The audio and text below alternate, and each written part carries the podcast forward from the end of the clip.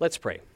Thank you, Lord, for your goodness to us. Thank you for your word. Thank you for uh, coming to us and speaking to us, for desiring to dwell in our midst, for giving us your spirit, for giving us hope and a life that is abundant and amazing. And we pray, Lord, that you would speak to our hearts, that we would be those who listen to you, that we would seek you and find you because we seek you with our whole hearts. And you are the one who helps us, Lord. You're the one who has done all things for us, and we praise and glorify you today. Thank you for being with us and for your wisdom. In Jesus' name, amen. We'll be in Hosea chapter 11, if you'll turn there. One thing we see consistent with God throughout all Scripture is his love and his faithfulness towards his people. And those who would view God kind of as a, uh, a Jekyll and Hyde, vacillating between love and vengeance, is really woefully skewed because his love is consistent throughout. The God who created Adam to live in a garden is the one who is preparing a place for sinners to dwell with him in heaven forever, that we could be atoned for and forgiven. The, the God who destroyed the ancient world with a flood, he's the one in the book of Genesis, he's the one in the book of Revelation who will destroy the world with fire. So we see that he's consistent. He does not change, and his love is for all people, for all time, if we'll respond to him. Um, his wrath is for a moment, his mercy is forever. I love what he says in Isaiah 54, verse 8. He says, With a little wrath I hid my face from you for a moment, but with everlasting kindness I will have mercy on you, says the Lord, your Redeemer. Then in verse 10, For the mountains shall depart, and the hills shall be removed but my kindness shall not depart from you, nor shall my covenant of peace be removed, says the Lord, who has mercy on you. We have such a God who's a redeemer, who shows mercy on us. And he's given us that covenant that he's not going to renege on, he's not going to go back on it. That covenant of peace through Jesus, the Prince of Peace, our Savior. So, this book, Hosea, it's a letter written, or it's a prophetic uh, writing to the northern kingdom of Israel um, a warning of coming judgment for their sin. Hosea the prophet was directed by God to marry Ho- uh, Gomer, who was a prostitute. He married her, and she, during their marriage, was unfaithful to him, went back into prostitution, and he bought her back permanently. And this was a picture that God was saying, You know, my people, I drew them out of Egypt.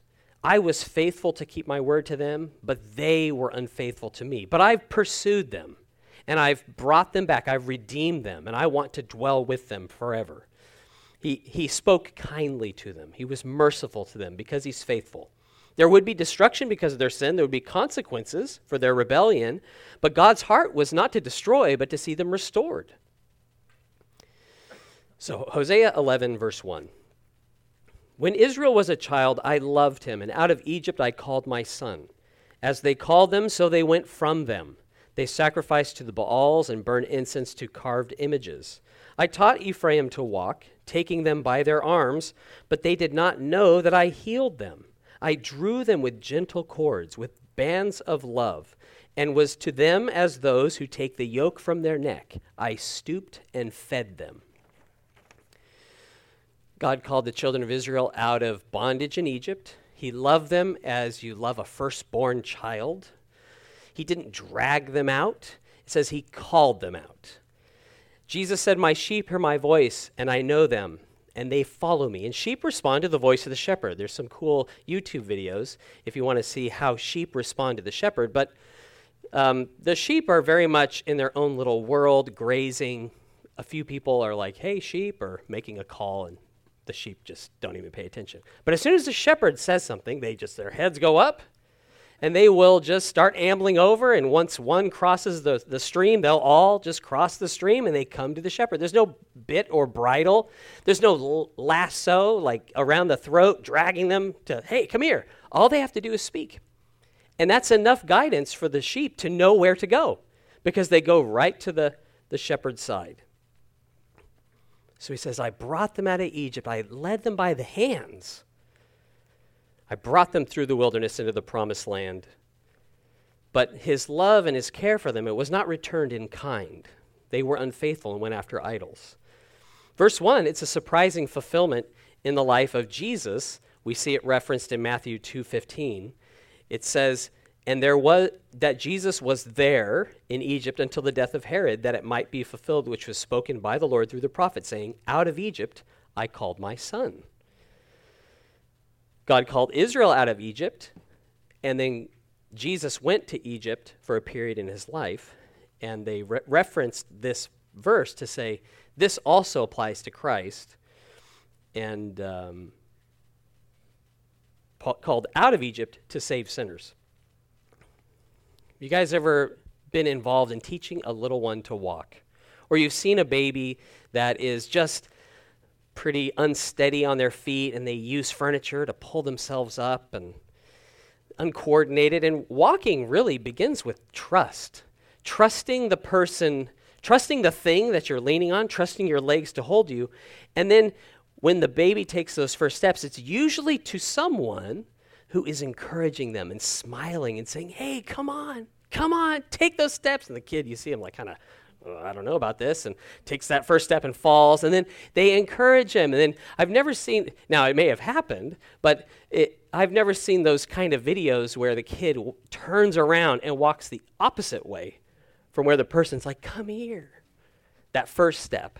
Now, what they do, though, is once they get strong on those legs and you say, hey, come here, they go the opposite way, right? Because they can run and they know, they know that you may have them do something they don't want to do. So there's that willfulness, right? So God's like, I taught you how to walk. I, I drew you gently. I spoke encouraging things to you. I'm delighted in you, but you, you've left me. You've run away from me. And that smiling, rejoicing, exuberant parent to see their child take those steps, that's always God's demeanor towards his people. He's never this growling, angry God towards people who return to him. Think about the prodigal son. When the prodigal son had wasted the inheritance that his father had given him, and a long way off, he saw his son coming and he ran out to him and he didn't give him the silent treatment. He hugged him, he kissed him, he put shoes on his feet. He says, You're back as my son, not just a slave or a servant. I'm going to put the ring on your finger. We are going to celebrate your return because you were as dead, but now you're alive. And that's, that's the grace of God, that he would love us like that. God used another analogy with his people like a farmer who was gentle with his ox. He didn't drive them, but he drew them. He didn't stand behind just cracking the whip like, get out of Egypt. He led them out, and they came with him. He coaxed them. They had been in bondage and hard labor for centuries building Pharaoh's cities. And he says, I took the yoke off of them. I could see that they were worn out and they were tired and they were embittered. And it was a harsh life that they had been leading. But I removed that and gave them a place of, in a time of rest. And it was with him that he, he stooped down to them. He ensured every need was met. He provided good things. And as believers who've been born again by grace, we can identify with this kind of love, can't we?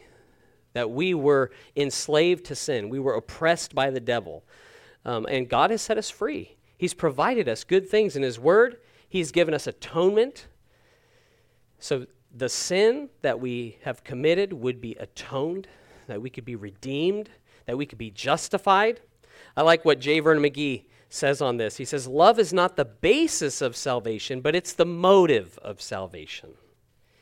See, it required more than just love for us to be saved, right? Because God so loved the world, he gave his only begotten Son, that whosoever believes in him should not perish, but have everlasting life. There was atonement required that we need to respond to. And uh, so God's been gracious to us, He was gracious to them. Hosea 11, verse 5. He shall not return to the land of Egypt, but the Assyrian shall be his king, because they refuse to repent. And the sword shall slash in his cities, devour his districts, and consume them because of their own counsels. My people are bent on backsliding from me. Though they call to the Most High, none at all exalt him.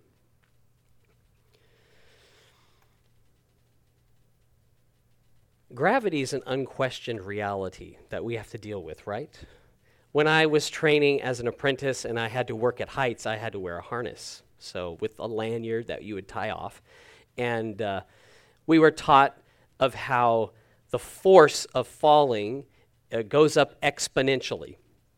That if you were a 90 kilo worker and you fell 0.3 meters, so you fall a foot and it's double the, pa- the, the weight, 180 kilos of force are exerted. And if you were to fall um, 1.2 meters, it jumps to 726 kilos. And that's why when you're a taller person, like a kid, they can fall down. They're already pretty near the ground and they're light. Uh, there's not that much inertia. But when you're six feet tall and you, you're standing six feet off the ground and you do a header, well, that's going to be bad, really significant. Um, just so you know, a 2.6 meter fall, that's 1,633 kilos of force. So it's pretty significant. Um, and that's why they don't let lanyards, the thing that you tie off on, be longer than two meters, because uh, even that would be damaging to you. So a little fall has a strong force. That's unquestioned. Well, the God who created this world and created gravity and these natural laws to, to uh, rule in it, he's the one who created this law of sin and death, that the soul that sins will surely die. There are consequences for sin, and it's not negotiable. It is going to happen. When you kick that ball up into the sky, it's not sometimes going to go all the way to the moon, it's going to fall because of the force of gravity. And if you sin, God says, you'll the soul that sins will die. And the law that they had put on the doorposts of their houses and that they wore on their arms and on their foreheads, that condemned them because it had no power to save. It just showed their faults that they had broken God's laws. And they hadn't responded to his prophets or his word. And so he's like, the sword is going to slash. The districts would be devoured. There's all this alliteration there. You'd be consumed for your wicked counsel. Like this is the result of what you've chosen. You've made these, the, the, you've sinned in this way, and this is going to be the response. It's, you're not going to be able to avoid that. And God lamented that the people claimed he was their God, but they didn't follow him. He said that he healed them, and he says, My people are bent on backsliding from me. now, the word bent in the Strong's Concordance, it's to suspend, to be uncertain, or to hang in doubt. And uh, we can be uncertain and hang in doubt at times. Um, and we might define the word as crooked or an inclination, right? If you're bent on something, that's the way that you, you're inclined to go. And God's people, they were predictably bent to backslide or apostatize, to depart from Him. Uh, and no matter how uh, bent on backsliding we are, there is hope for healing. And that's an interesting thing to think that our backslidings require healing. Uh, why don't you turn to Jeremiah chapter 3, verse 21 through 23. Jeremiah chapter 3, starting in verse 21.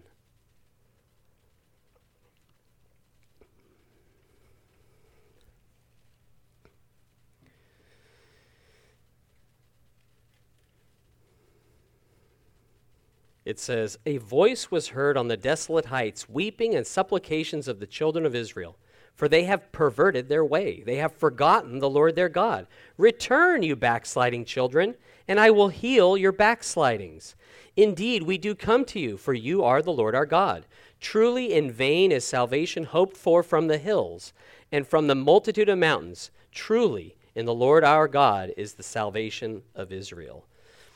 God says, You've, you've you're bent on backsliding, return to me. And then the response of the people, like, you are the Lord our God. There's no salvation in any other place. Man's bent is to believe that he is somehow capable of saving himself, that his best efforts or intentions are worthy of forgiveness and salvation. But that's not so. God says, If you return to me, I will heal you. Whenever we turn from God and we choose sin, it's like a sheep that wanders from the fold, from the flock, the good shepherd, and falls into a ditch, and there's an injury. Um, if you fall as an adult, it's a pretty serious occurrence. Like for a lot of people, sadly, that's the beginning of a decline that can end up costing you, uh, shortening your life, basically. Um, you can have a bruise or a gash or a graze, dislocations, fractures, rupturing of tendons and ligaments. These things take a long time to heal. And it could just be from an innocuous stumble. You didn't see the, the curb and you kicked it, and, and now you've got a, a lifelong injury. Have you learned, brothers and sisters, that when we sin, it wounds our souls? It wounds us. It's, it causes, we, the Bible says that we pierce ourselves through with many sorrows through greed, through covetousness. Wrath and anger, it robs us of rest. Worry, we're unsettled. We are hanging in doubt and uncertain. And so we're not going in the right way. And so we're weary. We're afraid. And Satan, he's a roaring lion seeking whom he may devour. So we're we are under assault sometimes and under attack. So God says, Return to me. I will heal your backslidings. I will restore your souls. You have rest in me. Like, remember, I'm the one who taught you to walk. I'm the one who's led you by the hands, who's spoken kindly to you. Respond to my voice. Don't just follow after every voice you hear, but listen to me, because my sheep know me. Let's be quick to return to God when we stray, not just when we're so wounded we can't even walk back to Him. But praise the Lord, He comes to us. And I, I was reading this morning in Zechariah chapter 9, verse 9. This is what it says. It says, Rejoice greatly, O daughter of Zion. Shout, O daughter of Jerusalem. Behold, thy king cometh unto thee. He is just, having salvation, lowly, and riding upon an ass, upon a foal, uh, the colt, the foal of an ass. And you say, like, for the king to come to you is an amazing thing. I mean, the king is the one who sits on a throne and sends a messenger to summon you or to arrest you to come to him. But our king, he comes to us. And he comes to us when we're in bondage. And he comes to us when we're under attack. And he comes to us when we've been imprisoned unjustly. And when people have when we have no recourse at all, he says, "I come to you. Your king comes to you." Now if it's another king coming to me, that could be a cause for alarm, but it's my king who's coming to me. Someone who knows my name, who knows where I live, who is able to be uh, my protector and provider. It's like he comes to you. Your king comes to you because he loves you and it's of his grace. If I if I was in a castle that was under that was being besieged and the message came, your king is coming to you. I'd be like, "Finally, good." And then he's like, he's not coming on the wind, he's riding a donkey. And we just think about Jesus, where he rides into Jerusalem on the back of a donkey. And uh, taking on human flesh, humbling himself. Let's exalt him. Hosea 11, verse 8. How can I give you up, Ephraim? How can I hand you over, Israel? How can I make you like Admah? How can I set you like Zeboim? My heart churns within me. My sympathy is stirred. I will not execute the fierceness of my anger. I will not again destroy Ephraim. For I am God and not man, the Holy One in your midst, and I will not come with terror. Do you hear the compassion and the love in God's voice here? Where his love stirred up sympathy for his people in his heart. Their sin was worthy of fire and brimstone. That's what happened to Admah and Zeboim. That, those were the places that were adjacent to Sodom and Gomorrah, where fire and brimstone came down and destroyed every inhabitant of those cities. In Deuteronomy 29 23, it says, The whole land is brimstone, salt, and burning. It is not sown, nor does it bear, nor does any grass grow there, like the overthrown of Sodom and Gomorrah, Admah, and Zeboim, which the Lord overthrew in his anger and his wrath. So those are places that could not grow anything anymore. It was like no grass even grew there. Brimstone, salt, and burning. And he's like, I can't bear to make Israel like that. It's like instead of Israel being completely overturned, there was an overturning in God's heart. And his, his kindled wrath, it, it stirred up his compassion. And he says, I'm not going to make a full destruction. I will chasten them for their sins, but I'm going to save them. Now, the basis of Israel's hope was not in their ability to change, but in the God who does not change. Isn't that great? That their salvation did not rest on their ability to do anything or even their desire, because they desired to, to do the things of God. They fell woefully short. And it's good for us to remember, too, because often our hopes do not extend beyond um, men or our own effort or ability. Like, my hope of doing what's right can be nothing more than hoping in myself, which is faulty. See, God had made a covenant with Israel. And unlike a man who went back on his word, who has a lot of fine print there, God would keep his word. He says, You are my people, and I am your God. That's not changing. If I was a man, I could have disowned you long ago, but I'm not a man. I'm the Holy One in your midst, the one who does not change. That's what it says in Malachi 3 6. For I am the Lord, I do not change. Therefore, you are not consumed, O sons of Jacob. So they deserve the wrath of God, but he says, Because of the promises I've made to you, I'm not seeking your destruction, your restoration, your redemption. God was totally unlike the lawless people in Israel. It is a fearful thing to fall into the living hands as an evildoer, but as a child of God, we can come to Him knowing that He loves us and that He'll receive us. It's a comfort and a blessing to know that God draws near to us. Hosea 11, verse 10 They shall walk after the Lord. He will roar like a lion. When he roars, then his sons shall come trembling from the west. They shall come trembling like a bird from Egypt, like a dove from the land of Assyria, and I will let them dwell in their houses, says the Lord. If you lived in Hosea's day and you heard a lion roaring outside, which direction would you go? Towards the lion or away from the lion? I would probably go away from the lion, personally. I, I, think that would scatter people, right? like in a zoo. You know, when it when it's apparent that the trainer has been immobilized by a roaring lion, and there you felt kind of safe because he had the chair and the whip, but now he's on his back, and uh, the lion's looking up for more. I think I think the observers scatter at that point. But see, God, who is the good shepherd, he is the lion of the tribe of Judah, Jesus Christ. And when he speaks, we come to him. And there's this trembling, right? He says, When the lion roars, people will come trembling. My people will come from the west and from the east, from uh, Assyria and Egypt, where they had gone. They had sought help there. The northern kingdom, it would be absorbed among the, king, the nations, but the southern kingdom of Judah, after 70 years in captivity, would return to the Lord. They would live in the city again.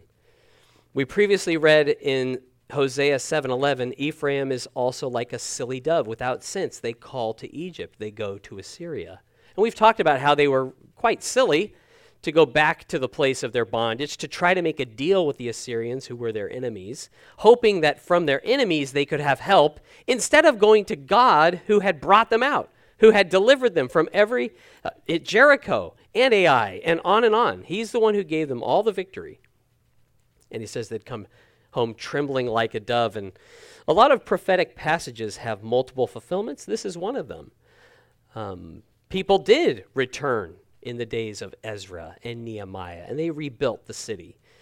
And in 70 AD, Israel was overthrown by the Romans in 1948. And that's a pretty big span of time. 1948, they were declared a nation once again. And Jews have come in droves from all over the world to live in their inheritance.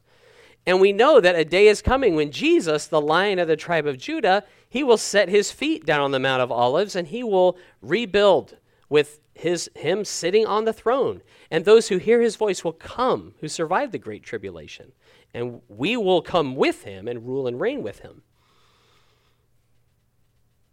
And that's pretty amazing. Okay, Hosea 11, verse 12. Ephraim has encircled me with lies, and the house of Israel with deceit, but Judah still walks with God, even with the Holy One who is faithful. Verse 1 of chapter 12 Ephraim feeds on the wind and pursues the east wind. He daily increases lies and desolation. Also, they make a covenant with the Assyrians, and oil is carried to Egypt. Ephraim had not been faithful, they had been deceitful. The word used for deceitful there is the same word that Isaac used in telling Esau that Jacob had deceitfully taken his blessing. You remember the story that Esau, he's uh, Isaac said, Hey, I want to bless you, my son. Go make some venison, go make some savory meat, that which I love, and go hunting and bring it back so I can bless you. And he's like, Okay, so he leaves. Well, Rebecca, his mother, hears that, and she preferred Jacob, the, the younger son, and she says, Hey, you need to get this blessing. So we're going to disguise you. I'm going to make some food, and you're going to go in to uh, your dad and get the blessing. So he was deceitful. And he says, That's how my people have been. They have worked treacherously, they are marked by unfaithfulness to me. But Judah, they were walking with God. Their their sin and level of idolatry did not hardly reach to that of the northern kingdom. But they still were not blameless. They were not without guilt. They too would be um, punished. The law of Moses was the standard. And, you know, when we compare ourselves to one another and think that because there's worse people in the world, I'm actually good, um, no, the standard remains the same. God's righteousness is the standard, Christ is the standard. I like what David wrote in Psalm 37 3. He says, Trust in the Lord and do good. Dwell in the land and feed on his faithfulness. So he makes a connection between trusting God, faith in God, and doing good. That we would abide in the place where he has set out for us, that we would be feeding on his faithfulness. It says there that in Hosea that they were feeding on the wind. And he says, if you're trusting the Lord and doing what pleases Him, you will be feeding on His faithfulness. You'll be looking to Him. Jeremiah 15, 16. He says, Your words were found, and I ate them. Your word was to me the joy and rejoicing of my heart, for I am called by your name, O Lord God of hosts. So they're to be feeding on His faithfulness. They are to feed on His word, to believe it in faith, to walk in it, God gave Israel his word, and what a, what a privilege and a treasure we have that God has spoken to us, that we can put his word into practice, that we can discover who he is and our identity in him. But it says that God's people, they fed on the east wind. Now, the east wind in the Bible, it doesn't often have a good connotation. Because Israel is situated on the Mediterranean, with that to the west, the east wind would blow from the desert. Uh, in Pharaoh's dream, for instance, the seven thin ears, he said they were blasted by the east wind. Um, God caused an east wind to blow locusts into Egypt. Psalm 48 7, it says that ships of Tarshish were broken up by an east wind. It was a hot, dry wind that God caused to blow upon Jonah in Jonah 4 8 it says, When the sun arose, that God prepared a vehement east wind, and the sun beat on Jonah's head so that he grew faint. Then he wished death for himself and said, It is better for me to die than to live. So the east wind is not a good wind. It's not like a refreshing, like, ah, this is the life kind of wind. You know, like that cool breeze that blows off the ocean. It was like, I want to die. and he says, That's what you're feeding on. You're feeding on emptiness and it's leading to your ruin. You're pursuing something that is deadly and destructive. It says you're impoverishing yourself by giving gifts to Egypt. Instead of trusting me, you're running off to Assyria. You're thinking that you're going to find help with them.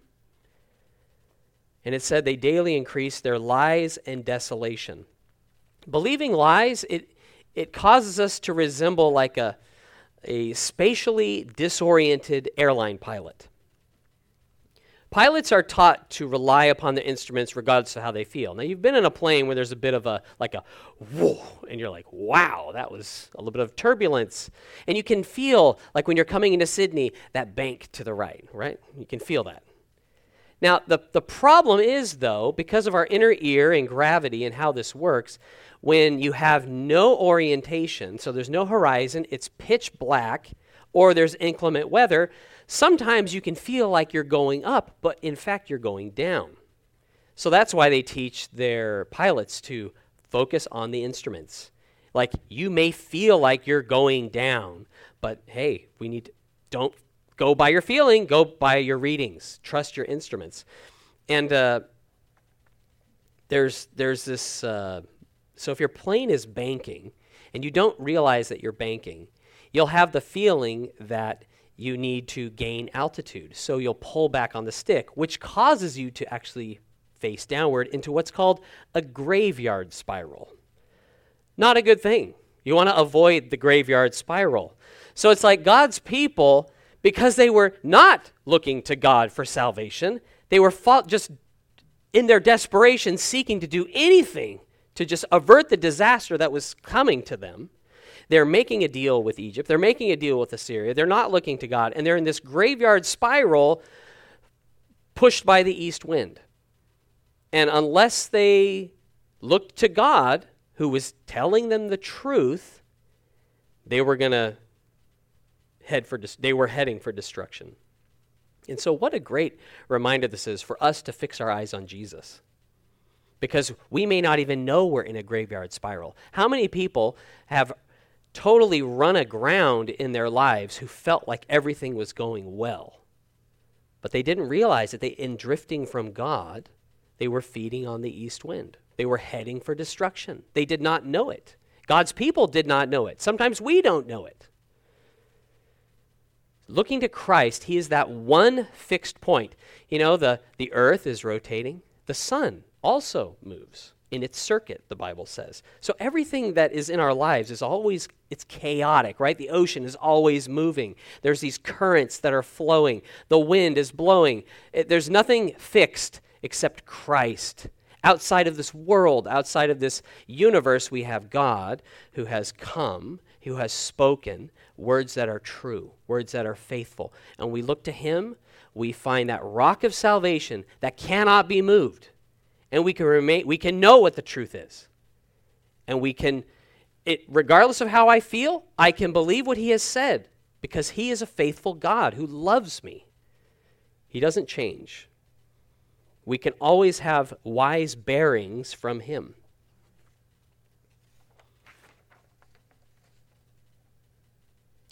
Hosea 12, verse 2. The Lord also brings a charge against Judah and will punish Jacob according to his ways. According to his deeds, he will recompense him. He took his brother by the heel in the womb, and in his strength he struggled with God. Yes, he struggled with the angel and prevailed. He wept and sought favor from him. He found him in Bethel, and there he spoke to us, that is, the Lord God of hosts. The Lord is his memorable name. So you, by the help of your God, return, observe mercy and justice and wait on your God continually. God would also bring a charge here against Judah. And he says, According to your ways, I will punish you. They were held accountable by God for their sin, just like a parent will hold their child accountable and discipline them when required. And he says, I will repay you according to your deeds. Rebecca, like we spoke about before, she gave birth to twins, to Esau and Jacob. Esau, it says, was born hairy like a garment, and that I would like to see.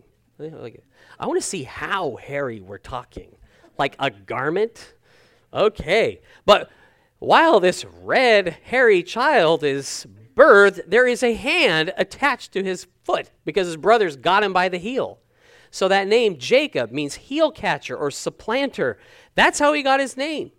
And, and it wasn't fun, this pregnancy that Rebecca had, because she's like, What is going on, God? There is like a war going on inside of me. And God's like, Well, you have two nations in your womb, and they're fighting it out. So one that they've been fighting in utero. One of them's born. And was like, "Come here!" Like they're they just at each other. And you see this happening throughout their lives. It's like Jacob's the younger son by a few minutes, and but he wants to be first. He he barters the birthright away from Esau. Esau is the firstborn. He the, the name of the family would pass through him. He would get the more more of an inheritance. And he was hungry one day, and Jacob's like, hmm, my angle. Hey, sell me your birthright for this food. And he's like, well, what, what good's a birthright if I'm dead? So he eats it and gave away his birthright. And then he stole his blessing as well.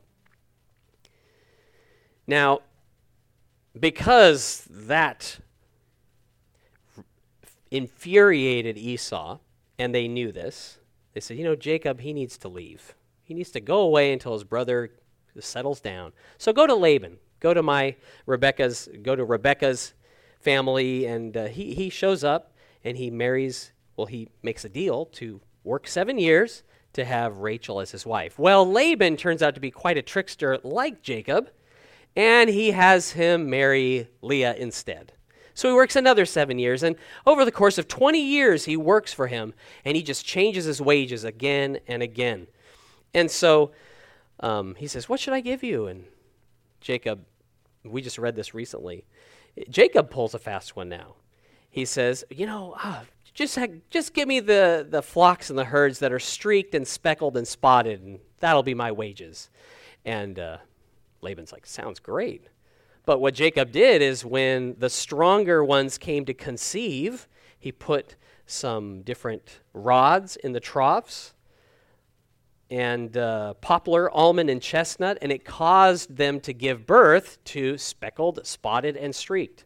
And then God gives them this vision in uh, Genesis 31 where he says, You know, I have seen how you've been abused here, and I have blessed you. So it's not your savvy, it's because I'm looking out for you. Now, Hosea 12:3 it says, "In Jacob's strength he struggled with God." His own personal walk with God began during that trip to go to Laban's house, where he has a dream. He's using a rock as a pillow, and he has this vision of an, a ladder with angels going up and down, and then God speaks to him. And God says, I am going to be with you. I'm going to bring you back to this land. I'm going to make you fruitful. And then in Genesis 28 15, he says, Behold, I am with you and will keep you wherever you go. I will bring you back to this land, for I will not leave you until I have done what I have spoken to you. And J- Jacob wakes up. He's amazed.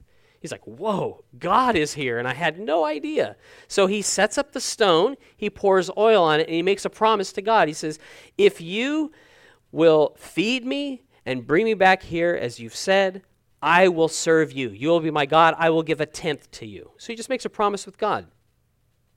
And after 20 years, um, he's working with Laban, and God spoke to him again in Genesis 33 13. I am the God of Bethel, where you anointed the pillar and where you made a vow to me. Now arise, get out of this land, and return to the land of your family. So God speaks to him again. He leaves Laban.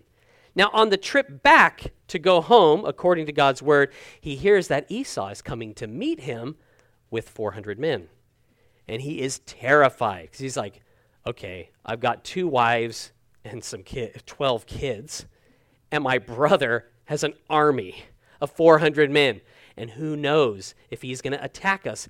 He would have every reason to. So he separates the family into two parties, thinking if he attacks one, at least half of them will escape. He puts his favored ones towards the back, he puts the less favored ones up front.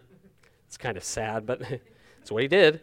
And then, and then he says, Well, and if I sweeten the deal and I send some droves of animals by the hands of my servants to just say, Oh, here's a gift, here's a gift, here's a gift. I don't know, there's like heaps of animals he sends. And uh, maybe it'll soften his rage. So, and he's afraid to death. They cross over the river, and it says that night in Genesis 32. Why don't you turn there? Genesis 32, verses, verse 24. We'll read about this wrestling match that happened. Genesis 32, starting in verse 24.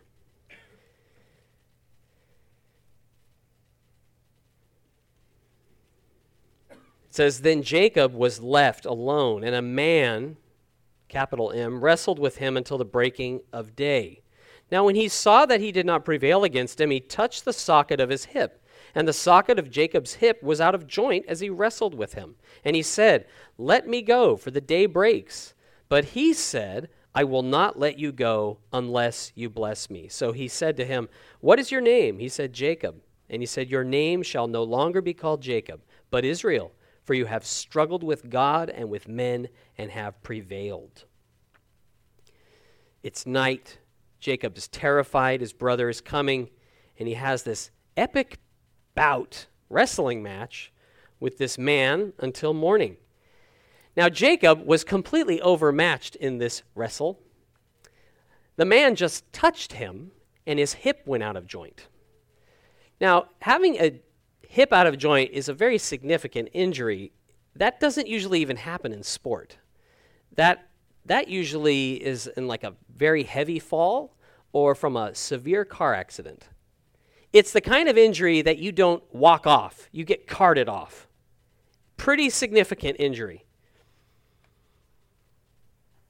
All of Jacob's life, he had resorted on his own schemes, on his own strength, on his ability to, if he couldn't cheat his way or steal his way, he would fight his way to get it. And now he was beaten and he was hurting. So he's wrestling with this guy all night. The guy just touches him, his hip is out of joint. Now, Hosea tells us something that Moses doesn't tell us. It says, Yes, he struggled with the angel and prevailed. He wept and sought favor from him. It wasn't like Jacob pinned the angel of the Lord down and said, You know, say mercy. And he's like, Okay, let me go. I'm, I'm too weak for you. No, it wasn't because he was a great wrestler. He, he did not submit God.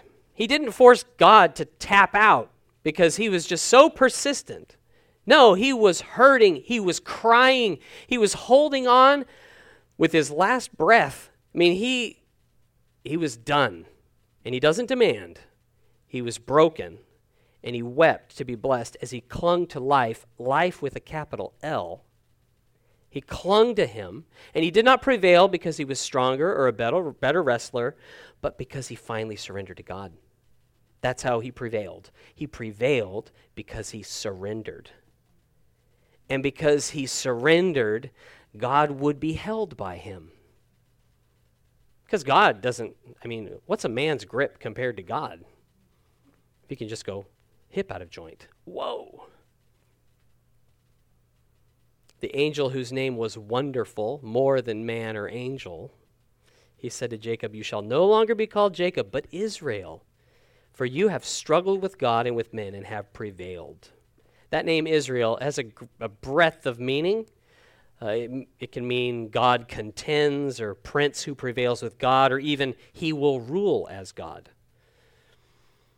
We think that victory comes when you fight to the end and you keep fighting. Like you fight longer and better than the other, you win. Right? In sport, if you play better, if you show more desire, you can just say, hey, they wanted it more than us. But it's not about wanting it, it's about surrendering to prevail, surrendering before God. Now, in Jacob, it says he walked on with a limp from that day forward. And as he returns to Bethel, which means house of God, he was a changed man because when he set up an altar there, he called it El Bethel, meaning God of Bethel. So it wasn't about the house of God, it was about the God of the house. Hosea 12, 5 and 6, it says, He found him in Bethel, and there he spoke to us. That is the Lord God of hosts. The Lord is his memorable name. So you, by the help of your God, return. Observe mercy and justice and wait on your God continually. Israel met the triune God in Bethel. And the exhortation of Hosea is with the help of God, return to God. See, we need his help, don't we? Jacob needed that pain. He needed to be shown. Like he's like, You can't beat me. And he was trying to beat him. He's like, You really can't beat me. Now, of course, he didn't say that, but um, it says, with the help of God. We need the help of God. Verse 6 So you, by the help of your God, return. He needed some pain, it appears, to return. Now, the children of Israel, they'd been trying in vain to fight their own battles, to prevail against their enemies, just to keep fighting. In Jacob's night of wrestling, it was the culmination of a lifetime of wrestling with God, which ended in his surrender before God. And God changed his name, and his heart was changed. That's the help he needed. And God calls us to return to him, not triumphant, um, but as broken, desperate, and helpless as those who realize we need Him.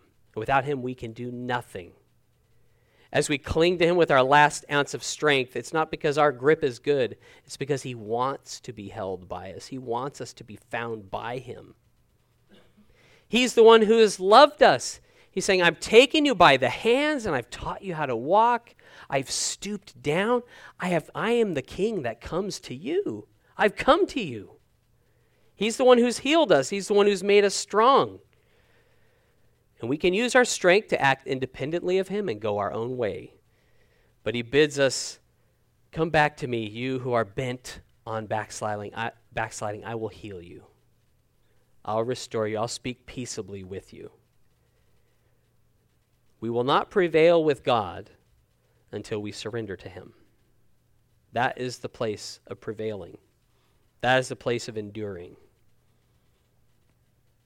Let's pray.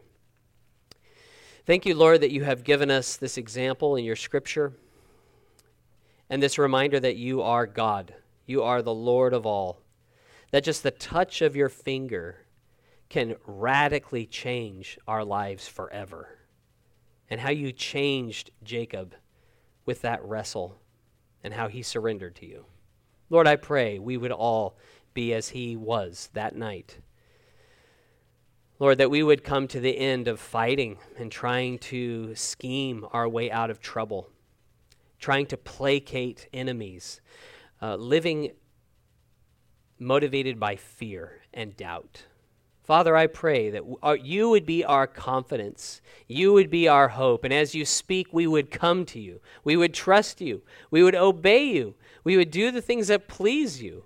And we would not be bent on backsliding anymore, but we would be like those sheep of your pasture that hear your voice and come to you. The sheep that we read about in Psalm 23 that are made to lay down in green pastures, being led beside still waters with souls restored.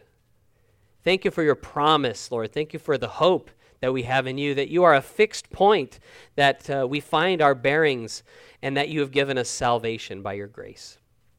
Father, I pray that you would just um, speak these truths into our hearts, that we'd remember them and live according to them, that we would rejoice because our King comes to us.